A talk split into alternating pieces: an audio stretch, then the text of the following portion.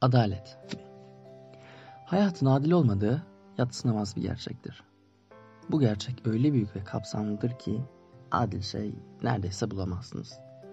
Çünkü hayat dediğimiz şey zaten hepsini kendinde toplamıştır. Adil kelimesi Arapça kökenli bir kelimedir ve dengeyi gözetleyen, adaletli olan anlamı vardır. Peki denge nedir? Yahut adalet var mıdır? Adaletin beraberinde getirdiği hak kavramı da var elbette. Öyleyse aynı zamanda iki kişinin de haklı olduğu durumlar olamaz mı? Elbette olur. Diyoruz ya öyle bir durum ki herkes haklı. Velhasıl adalet nerede o vakit? Adil nasıl olunur? Herkesin hakkı nasıl gözetilir? Evet, farkındayım. Bir denemeden ziyade bir sorgu gibi olmaktayız. Hedefim de o ya. Düşünmek, düşündürmek. Adalet konusu da çok güzel paradokslar barındırır içinde. Hem tüm tarafların haklı olduğu hem de tüm tarafların haksız. İnceleyin, oluşturun, keyif alın efendim. Zira yazının geri kalanında canınızı sıkacağım. Yalnızca bir tarafın haklı olduğu konuyu gözler önüne getirerek. Adalet ve adil olmak dedik evet. Taraflar haklı olur, haksız olur dedik evet. Denge bile dedik. Ancak öyle bir şey var ki efendim değil sadece Türkiye'de tüm dünyada önüne geçilemiyor. Adalet bir türlü sağlanamıyor. Savunmacılar aciz ve komik bahanelerin arkasına saklanıyor çoğu zaman. E tabi eğer sorguya çekilirlerse. Buna kanaat getirilirse. Bu insanların da çoğu var ya efendim. Cezai bir işleme dahi tabi tutulmuyor. Neyden mi bahsediyorum? Cinsel tacizden ve istismardan. Tecavüzden ve bilimun benzeri pislikten. Burada iki tarafta haklı olabilir mi efendim? Bu nasıl bir saçmalık? Suç makamının suçu nasıl azaltılabilir yahut az gösterilir? Bu nasıl bir riyakarlıktır? Riyanın dik halasıdır hatta. Sorarım bu davalara bakan hakimlere ve savunan ceza avukatlarına. Aynısı yapılsa evlatlarına ya da sevdiklerine. Bakarlar mı acaba bir kravat ile elbiseye? Öyleyse efendim bu riyanın dik alasıdır. Adalet sisteminin bel kemiğinin kırıldığı yer burasıdır. Şükür çevremde kimse bu illetten müzdarip değil.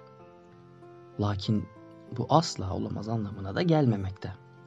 Çünkü istatistikler efendim, istatistikler. Öyledir ki amaçları genelde bizi yanıltmaktır bu istatistiklerin. Güvenemezsiniz hangi kurum ya da kuruluş yapmış olursa olsun. Ancak bu suç öyle bir ayıptır ki hep az gösterilmek istenmiştir. Yani demem o ki incelediğiniz istatik her ne olursa olsun bu konuyla alakalı aslında hep biraz daha fazladır. Bir de verisi tutulamayanlar olduğu göz önünde bulundurulduğunda işte dünyanın en içler acısı tablosu karşınızda demektir. Çünkü maalesef bu tablo öyle bir tablodur ki dünyanın her yerinde rastlarsınız buna. Ben buradan herkesi empatiye davet ediyorum. Hem de empatinin en uç noktasına. Kendinizi o anların içine, o durumların içine koyduğunuzda yahut sevdiklerinizi bakın bakalım ne anlamı kalıyor kravatın ceketin. Öyle ki belirtmeliyim kıyafet konusunun iki makam açısından da hiçbir anlamı yoktur. Zira bu ülkede kılık kıyafet özgürlüğü vardır. Bu kıyafetler ki defalarca giyilmiş ancak suç işlendiği zaman üzerinde olması gerek gösterilerek cezanın azaltıl azaltılması ve hatta davacı tarafın suçlu bulunması acı nasıl bir durumdur. Öyleyse şu soru sorulmaz mı? Öncesinde neden yaşanmadı madem tüm suç kıyafetteyse? Çünkü suç kıyafette değil, insan olamamış o kimselerdedir. Kıyafet konusuyla ilgili gerekli araştırma ve istatistikleri sizler de inceleyebilirsiniz. Bu ayıp büyük bir ayıp ki kapanmıyor efendim. Ne olur dikkatli olunuz.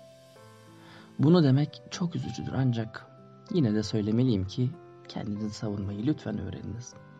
Haklarınızı iyi biliniz, araştırınız ve bu insan olamamışlara göz açtırmayınız. İnsan olan her daim insandır.